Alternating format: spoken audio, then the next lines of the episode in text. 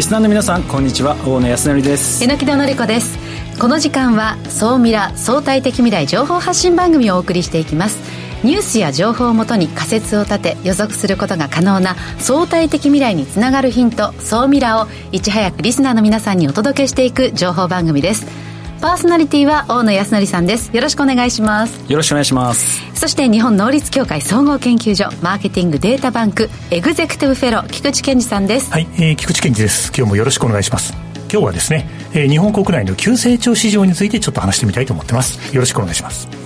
さあそして本日未来コンパスゲストはこの方です株式会社レオック代表取締役社長 COO の森秀和さんです。よろしくお願いいたします。森でございます。よろしくお願いいたします、ね、レオックさんあの今年ね一番マグロを落札した小野寺グループでして、はい、このシニア給食だとか学校の給食で急成長していると、まあ、その理由と戦略についてお話をお聞きしたいなと思っております。給食から最高額マグロってめちゃめちゃ幅がありますね。楽しみにしていますさあこの番組は YouTube でも配信しています。YouTube はラジオ日経の番組サイトからご覧いただけます。こちらもぜひチェックしてください。それでは番組スタートです。この番組は日本能率協会総合研究所あつらえの提供でお送りします。総ミラートレンド。総ミラートレンド。このコーナーはビジネスの最新ニュースを大野さんがピックアップそして解説していくコーナーです。今週は何ですか？はい今週はですね宇宙市場です。いいですね。確かねソーミラーがスタートした時に、うん、結構イーロン・マスクについてね、はい、あの取り上げたと思うんですけどだいぶそこからこの1年で変わりましてかなり大きくちょっと成長しているのでちょっと改めてそこの話はできればなと思っておりますでやっぱり宇宙市場こう拡大に合わせていろんな企業さんがこう取り組みをし始めてるんですが、えっと、最近の新しいニュースでいきますと三井不動産がですね日本橋にこの宇宙ビジネスの育成の拠点をですね JAXA と作るということを発表されましてこのふあのベンチャー企業ですね。ベンチャー企業をどんどん育成しようというところで、うん、コワーキングスペースですとかビジネスマッチングとかをサポートすると。集めようとしてるわけですね。そうなんです。そういうまあ設備がこうできて、ね、なんでこのやっぱり宇宙ビジネスにまあ人がこう今集まったりだとか、うん、こういった活動が積極的に進んでるかというとですねやっぱりですね市場が伸びてるからなんですよね、うん、でこう世界のですね宇宙経済のこう価値のところで見ますと今59兆円と。えー、いうようなも形で毎年ずっと上がり続けてると。59兆円市場ですか。一回もほとんどこう限りあの限りがないといいますか、うんうんうん、ずっと成長し続けているというのがこの宇宙ビジネスと、でしかもですねさらにこう伸びる予定でして2040年にはまあ132兆円のまあ、市場になるのではないかというふうにまあ言われていると。20年後に今から3倍ぐらいあ2倍ぐらい。そうなんですよ。ねそうですか。あの特にまあ伸びるというふうに言われているのが今まだこの世に出てないような要は衛星を活用した新しいなんかビジネスとかデータを活用したビジネスみたいな形でその今ある衛星をうまくこう有効活用するようなビジネスが次々登場するんじゃないかなというふうに言われてます。でさらにすごくてですねまあ2050年まあ、もうちょっと先になるんですけれども、まあ、石油産業ですとか自動車産業に匹敵するもしくはそれを超えるような、まあ、400兆円が見えるような、まあ、市場になるのではないかとい。うふうにまあ今言われてますと。なのでまあイーロン・マスクが火星を目指したりだとか、いろんなまあ企業さんアマゾンもそうですけれども、えー、宇宙を目指しているのはやっぱこれだけ大きい市場がまあやっぱあるからあのいろんなところが今目指しているというような状態宇宙ってロマンがありますけどでも私たちの生活にどんなふうにこう恩恵を受けられるものがあるんですか？そうですね。パッと見でいくとまず一つはそのインターネットとかがどこでも使えるようになる、はい、携帯電話がその途切れなくなるみたいな、うん、まずはそういったところかなと思います。多分あとは衛星サービスっていうのが普及したとしても我々があんまり気づかないところであの例えば物流網がすごく効率化されていくだとか多分そうですね。パッと見るところでいくと多分通信サービスとかなのかもしれないです。であの実は言うとあの世界ではもういろいろなそのベンチャー企業、まあ、国内も含めてなんですけれどもいろんなところが出てまして例えば衛星でリアルタイムで洪水の状況っていうのを把握して、えー、こうアラートを上げるようなサービスですとかあと国内のベンチャー企業でいくとそのスペースデブリっていう、まあ、宇宙ゴミの問題ですね。そういう宇宙のゴミを回収するような新しいその衛星をあの打ち上げるような、まあ、そういったサービスですとかまあ、あとは何といっても、まあ、世界中で一番注目されてるのはスペース X であの前回確か総務屋で扱った時は1600とか1300とかそれぐらいの衛星を打ち上げてたんですけどもう今3700機つまりもう地球上をほぼ全てカーバーできるような、うん、ようなもうちょっと規模がね でかすぎると。いやね、先ほどのアストロスケールはスペースデブリその宇宙ゴミを回収するはい、こうスペース X もう4000機ぐらいのねそうした衛星打ち上げてそれきちんと回収するってことを考えて打ち上げてるんですかね？えっ、ー、とですね。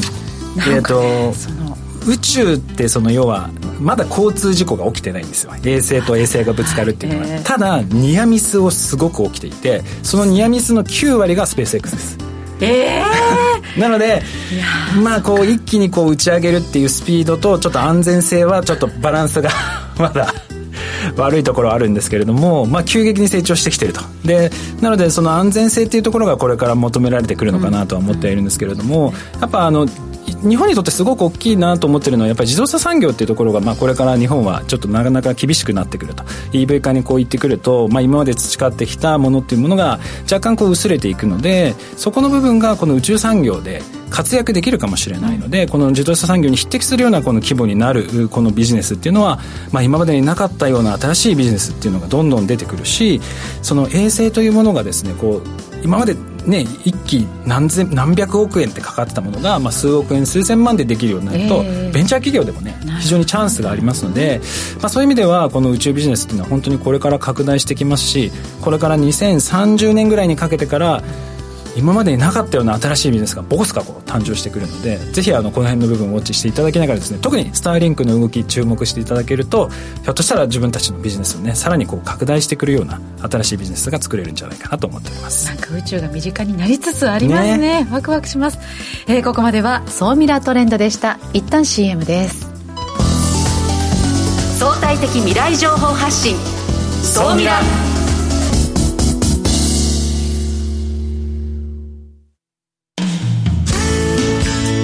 組織の未来創造のために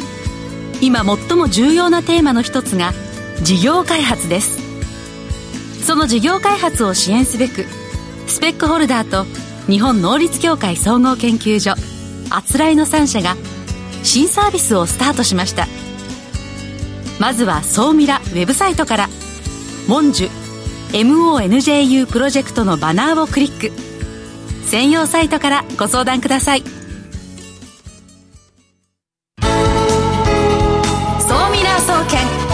えて菊池所長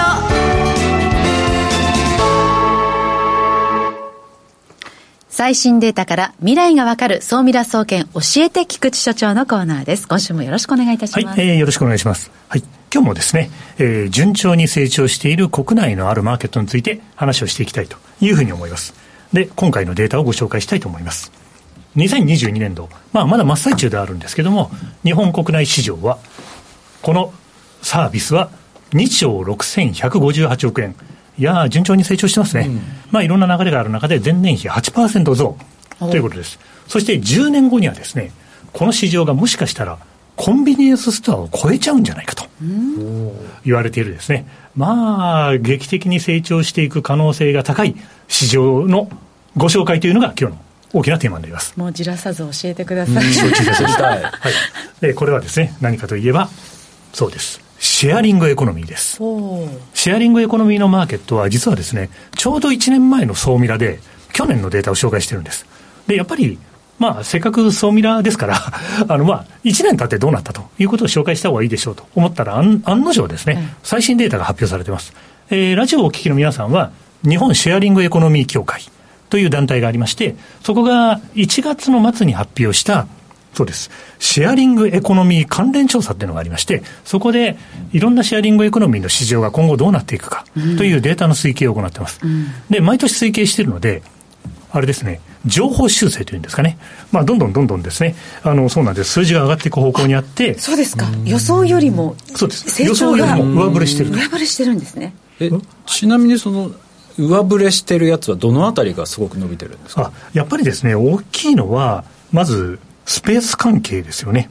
スペース関係。スペースですか？えまさにあの前前に来ていただいたあの秋っぱさんとか。はいはいはいはい、はい、いわゆる会議室とかそういうのとか。とかも含めて。民泊も入るんですね。結構コロナもあって厳しいんじゃないのみたいな印象があったかもしれないんですけどもそのスペースをシェアリングするというビジネス自体は結構順調に来ていて。で、まあ、2023年度以降はですねコロナの取り扱いも変わるので、まあ、ますます楽しみになるでしょうという感じがこれが一つ大きいですあとはですねやっぱり物ですよね、うん、メルカリさんとか、うん、あの物の売買とか、うん、あとは移動関係だとカーシェアサイクルシェア等々ですね。あとは結構これから面白いのがスキルですね。はい、人のスキルですね。これはあのいろいろあります。例えば子育てシェアですとか、あとはビジネス系だとランサーズさんとか、そういったあのビジネスも大きく見ていくと、はい、スキル系、あとはですね、幕開けさんとかキャンプファイヤーさんみたいな、この番組でも何度か取り扱ってきたお金系のサービスですね。なるほどね。でもこのスキル系は結構私も使ってるかもしれないです。はい。ランサーズ、ココナラ、クラウドワークスとか。あ、そうなんですね。あの、ちょうど YouTube をご覧の皆様には、先ほどご紹介した日本シェアリングエコノミー協会さんのですね、発表されたデータの中で、こういうサービスがこの分類に入るんですよと。まあ、いうことで紹介がされていて、うん、で、順調に、例えばあのコロナに対する世の中の考え方が変わっていったりとか、あるいはシェアリングというのが、まだまだ一部の人のものという話もあるので、使う人が増えていくと、当然どんどんどんどん市場が上振れしていくということでですね、まあ実は、あの、2032年ですね、えー、まあ YouTube をご覧の皆様は一つの前のページになるんですけども、そうなんです。あの、この市場でいくと2032年は、実は、まあ順調にこのまま進めばですね、えー、この市場が8兆5000億円ぐらい、これが大体日本でいうとドラッグストアと同じぐらいの市場です。で、いわゆる認知度が上がったりとか、あの世の中の意識がどんどんですね、あの環境配慮にする世代がどんどん増えていくので、そういう人たちに定着していくと、課題解決シナリオといって、市場が15兆円ぐらいになってもおかしくないと。ちなみにこの15兆円というのが、日本のコンビニエンスストアを上回る数字になると。えー、そうですか。いうことでですね、まあ市場的には非常にこれから面白い展開が期待されているということでですね、日本シェアリングエコノミー協会さんのこのデータは、いろんなビジネスをやってる方が絶対注目しておいた方がいいと。いうことでですね、まあ、毎年ちゃんと紹介するというのも大事だとああ、本当ですね。判断定点観測が本当面白いですね。うん、ご紹介しました。そうですね。で、ただですね、実はあの、日本においても世界においても、一つあの、気になる点があって、B2B のシェアリングが市場の形成が遅れてる感じがある B2B ね。B2B のシェアリングです。はい、あの例えばなんですけども、B2B 領域で見ておきたいですね、サービスというのがあって、株式会社カマンさんがやってらっしゃるですね、メグルーという、うん、はい、いわゆる食事のその容器ですね、はい、容器をリユースしていって、あのいろんなあの飲食店であの連携しながら何度も何度も使えるような形で、そうなんです。あのリユースして、それはあの要するに容器をシェアしてですね、ゴミを減らそうという、そういう取り組みをやってる会社が今、すごく注目されてると。えそれなんか出前を取ると、はい、中華屋さんがまた食器取りにえ取りに来るじゃないですか、はい、それがこういろんな店舗が同じ食器を使って契約してそれをシェアリングしたりとかあとレストラン等でもそう面白い。面白い。ずっと使っていく形でこの会社が世界からも実は注目されていて、ええそうですか。そうですね。あのサーキュラーエコノミー循環経済の観点でこの会社のサービスはジャパンで面白いよみたいなことでですね、うん、実は海外であの注目の一社としてすでに挙げられているということで、株式会社カマンさんのやってるめぐるというサービスはですね、ラジオを聞いてらっしゃる方はネットで検索されるといいんじゃないかなというふうに思います。さあ、菊池さん、今日のお話を総ミラ的にまとめていただきましょう。はい、ありがとうございます。で、今日あのまとめておくとですね、先ほど申し上げた通りですね、もう子供の頃から環境教育を受けている子たちがこれから社会にどんどん出てくると。そう考えると、環境配慮する世代にとってはシェアリングが受け入れやすいものになるので、後押し要素が大きいと思います。で、私、は実は頭脳のシェアリングっていうんですかね、うん、これまたそうみんなでどっかで話したいなと思ってるビジネスアイデアがあるんですけど、頭の中のシェアリングサービスっていうのが生まれてくるんじゃないかと思っていて、今日はちょっとお時間の関係で予告編にとどまりますけども、うん、こんなのがあったら面白いんじゃないですかみたいなことをちょっとこの番組でいずれ紹介したいなと思ってます。余韻を残しながら。で、あとはですね、うん、あの、B2B においてもやっぱりサブ、えー、シェアリングのビジネスは注目ですし、やっぱり繰り返しになりますけど、サーキュラーエコノミー、循環経済かけるシェアリングのビジネスが B2B の会社にとっても絶対面白いはずなので、これはもうちょっとやっぱり市場が伸びていくといいなと思ってます。そして、なんといってもシェアリングサービスはですね、CO2 の削減効果が結構大きいんですよね。うそうなんです。これはあのシェアリングエコノミー協会さんも発表されておられるので、ぜひ皆さんもチェックしていただければと思います。はい、ここまでは、総ミラ総研教えて菊池所長のコーナーでした。相対的未来情報発信、総ミラ。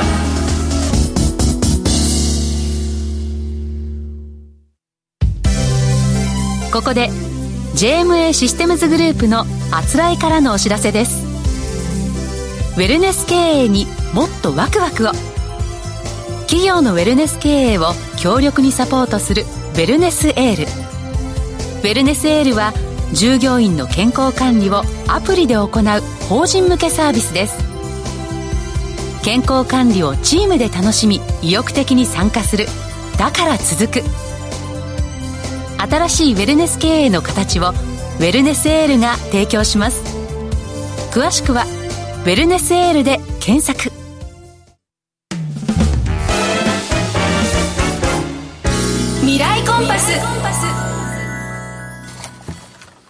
未来コンパスこのコーナーは未来への羅針盤コンパスを手にすべく魅力あるゲストをお招きし最先端情報をお聞きしていくトークコーナーです本日のゲストを改めてご紹介いたします株式会社レオック代表取締役社長 COO の森秀和さんです。よろしくお願いいたします。よろしくお願いいたします。で最初あの冒頭でもちょっと話しましたけれどもね、一番マグロをあの落札した小野寺グループ。での中で給食事業を、はい、に特化してやられている会社さんで、でね、まあ、シニア給食、学校給食、ヘルスケア、だから多分われわれも多分どこかで恩恵を受けて、まあ、その要は食の裏側をこうサポートされている企業さんなんですけど、今その、まあ、いくつか給食の事業もやられてると思うんですけど、今、どのあたりの事業っていうのが伸びてきてるんですか？あそうですね。あの、コロナ禍があって、まあ、この数年、ちょっと落ち込んでしまったのは、社員食堂そうですよね。だって閉鎖したりだとかね。そうですね。なんて極端に言うとあの1000食ぐらい提供していたところが300とか200に減りまして、で、ここがやはり、あの、昨今で言うと少し落ち込んでます。ただ、あの、もうイメージ湧くと思うんですけど、病院ですとか、あと老人施設においては、あの、ほぼほぼ入入院患者さんとか減りませんので、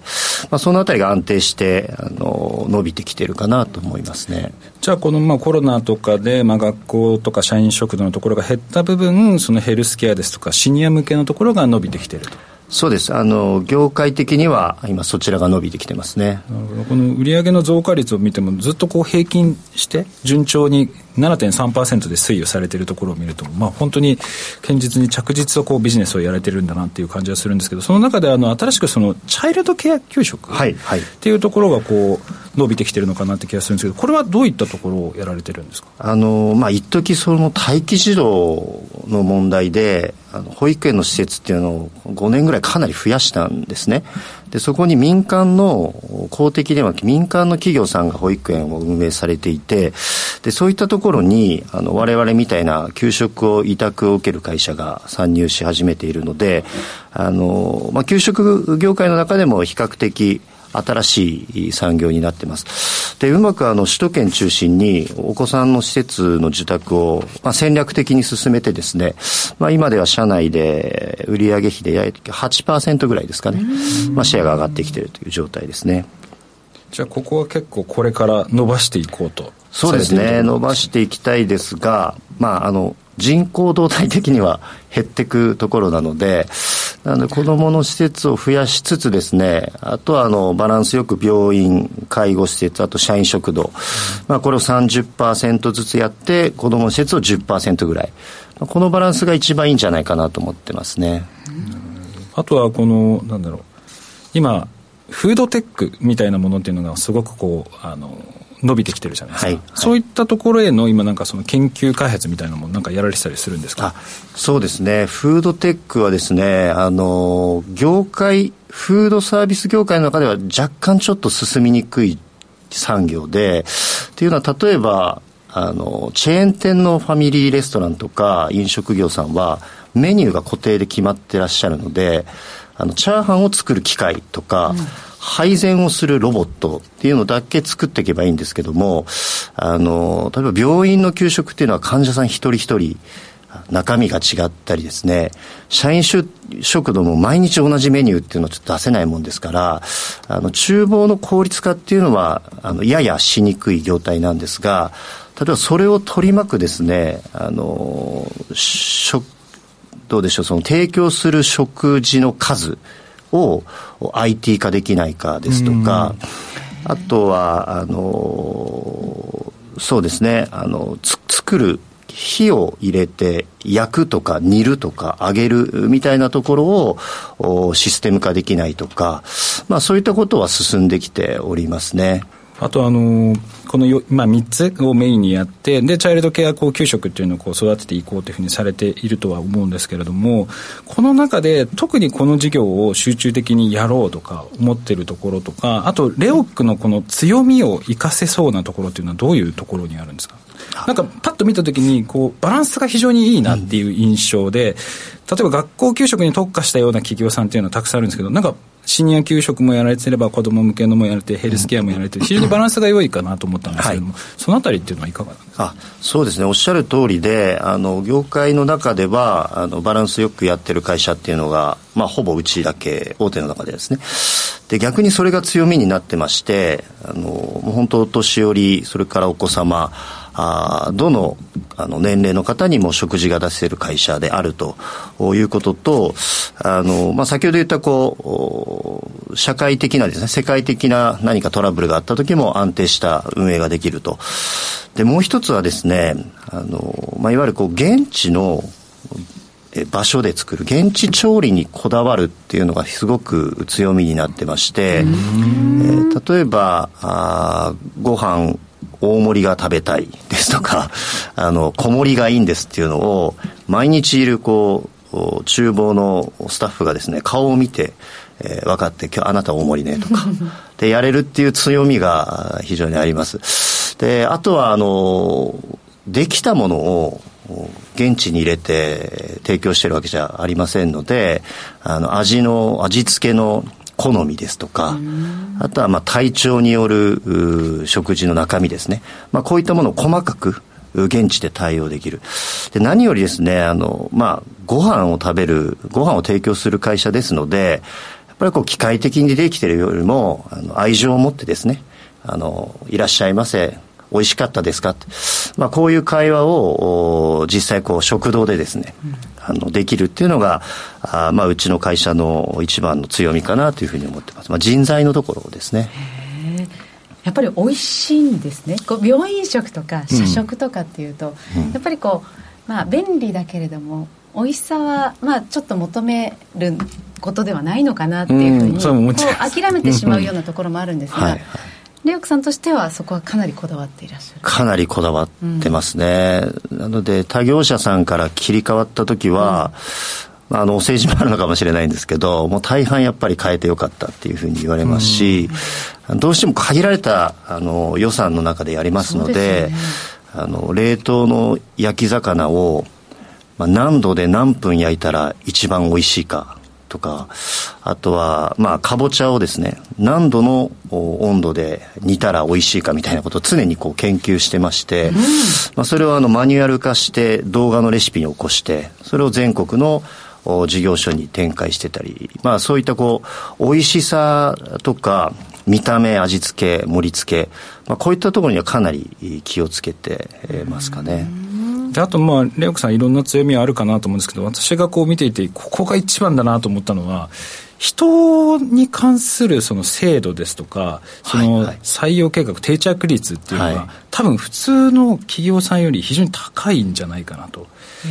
うん、そうなんですよ。なんか人をすごく大切にするっていうのを、まあ、ここまで打ち出してちゃんとそれを実行してしかも結果が出てる企業さんって少ないのかなと思うんですけども具体的にどういうこう取り組みをされてるんですか？あのですね、あの、まあ、先ほど言ったように、あの、セントラルキッチンみたいな、こう、できたものを使うのを、あの、あまりしてない会社なので、現地で作ってもらえる人材がですね、うちの従業員がいかにモチベーション高く、やりがいを持って、お客さんのために食事を出すかっていうのはすごく重要なんですね。で、その中で、えー、例えばやってるのが、あの、トップシェフアカデミーっていうのをやってまして、これは社員食堂ですとか、病院、それからまあシニア、まあ、その業態の中の社内のトップシェフが集まって、まあ、月に1回、えー、研究発表会をしたりですとか、まあ、その方が考えたメニューをその業態の事業所で出したりですねイベント食として出したりまずはその専門家の方たちがあモチベーションが上がるようなですね、うん、まあ、そういう社内の育成制度を作ってます。えそれから、え新卒の栄養士さんですとか調理師さん、管理栄養士さん向けには、レオック大学っていうのを作ってですね、で3年間、あのまあ、横のつながりを作ったりですとか、あとは自分のキャリアをイメージできるようなあ面談をしたりですとか、まあ、そういう形常にこう見見てもらってるとか評価されてる、まあ、そういう状態を1年目から3年目ぐらいまで作るような、まあ、そういう研修制度を使ったりしております。で昨今といいますか今後のですね給食業界の一番の課題はやっぱり人手不足になってまして、うんでこの数年であのレオックとして取り組んでいるのは海外人材になります。えー、それはなぜですか？まあ、もう少子高齢化で、日本の労働力っていうのは間違いなく落ちていきます。で、給食産業自体はですね、あの、ほぼほぼ下がらないんですね。食べることはなくなりませんので。でそうすると日本の人口は減って労働者は少ないけれども、うんマーケット自体は縮小しないので、どうやって商売していくか考えたときに、まあ、ご存知の通り、世界の人口は増えていってますので、で、小野寺グループの中にはですね、小野寺ユーザーランっていう会社があります。で、ここ何してるかって言いますと、えー、東南アジアの今7カ国ですかね、に日本語と、あとは特定技能ビザの、うんあの勉強農業ですとか介護ですとか外食ですとか、まあ、そういった特定技能のビザを取得できる学校を作ってます。これ無料の学校なんですけどでそことですね OUR とレオックでコラボレーションシナジーを生んでレオックで働く人材を OUR に育ててもらってで来年度からはですね、まあ、1000人単位でもうあの人を入れるように教育スタートしています、ね、いやちょっとお話ねお聞きして、まあ、戦略というところも非常にそうですけれどもやっぱりここまで成長し続けているのはその会社を支えていく人をしっかりここをこう育成して育てていくっていうところが多分成長の秘訣だったんだなっていうのをちょっとお話をお聞きしてあの非常に強く感じました。えー、とですね、もう少しお話をお聞きしたいんですけれども、後半はですね、ソービルアフタートークの方でお話をお聞きしたいなと思っております。すねはい、えー、本日のゲストは株式会社レオク代表取締役社長 COO の森秀和さんでした。ありがとうございました。ありがとうございました。ありがとうございました。ここまでは未来コンパスのコーナーでした。はい、えー、来週はお休みでして、はい、再来週3月2日のゲストなんですけれども移籍農機株式会社代表取締役執行役の、えー、富安史郎さんにお越しいただきましてスマート農業についてお話をお聞きしたいなと思っております、はい、それでは今週も榎木さん菊池さんありがとうございました。ありがとうございました。この番組は日本能率協会総合研究所あつらいの提供でお送りしました。